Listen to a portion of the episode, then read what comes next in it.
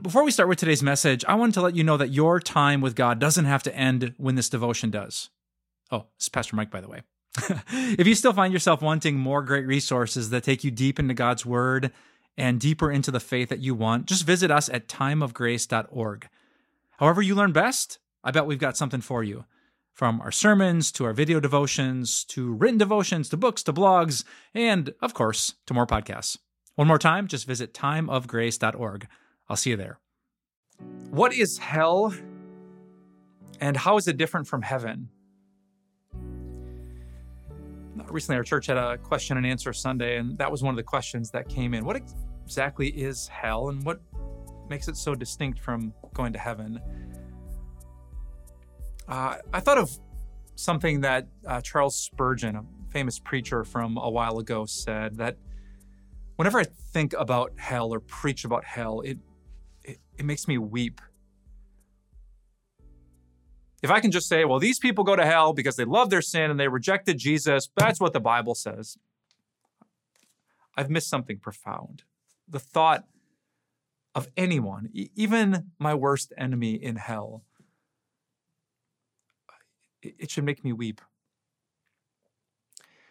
Hell in the Bible is the place where God isn't. The Bible calls it a darkness because God is light, a place of weeping because God is joy, a place of gnashing of teeth and frustration and anger because God is satisfaction and contentment. It's a place of, of loneliness, of darkness, of being outside because inside is the presence of God and all of his beauty. Sometimes people think like hell is the place where you get to sin and have a lot of fun. You get to party, right? Like the things we do on earth, but that's not true. No, even on this earth while you're sinning, sometimes during sin, you get to enjoy good feelings and good things, which are a little glimpse of God, but there is nothing good in hell. There's no pleasure in hell. There's no safety in hell. There's no relief in hell. There's no one who cares in hell. There's no compassion in hell. No one is patient or selfless in hell. No one listens in hell. No one loves God or loves you. That's what hell is. And the Bible makes this shocking claim that might be hard for you to believe, but it says without someone to rescue you from hell, you will go to hell what I have done might feel average for the human experience. Good days and bad days. I do the right thing, I do the wrong thing. I sin, I'm only human. But God hates sin. He hates it so much he can't live in the presence of it. Hell in the Bible, in the teachings of Jesus, he talked about it in his parables all the time. Some people make it, some people don't. Some go to heaven, some suffer the torments of hell. Do you believe it? Better said, do you believe him? Do you believe Jesus was right, or do you think you're right when it comes to heaven and hell?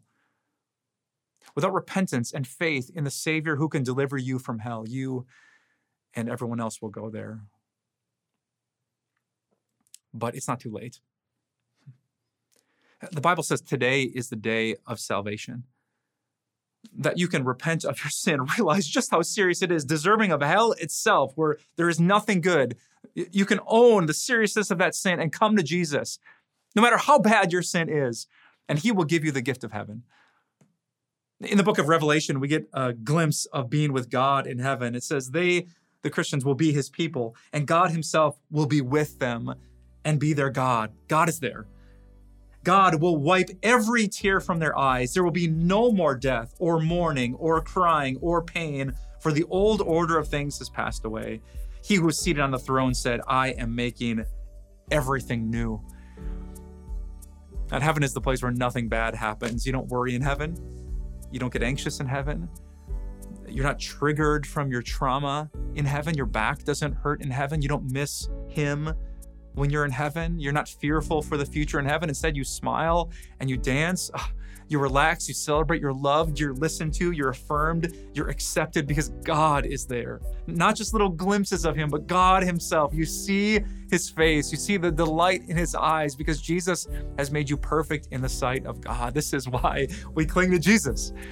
And sin seems fun. Maybe we don't want to repent. It's easier to live this way. No, no, no, no. I want to go to heaven to be with God. And so I reject the things of this world. I'll deny myself to follow Jesus because he gives me God, he gives me heaven. There are two places to go when you die. At that very breath, you will go to one or the other, heaven or hell. Hell, there is no God. It's unthinkable. But in heaven, there is God in all of his love and fullness. Trust in Jesus. And I know where you'll go, just like I know where I'm going. God so loved the world that he gave his one and only Son, that whoever believes in him shall not perish in hell, but shall have eternal life.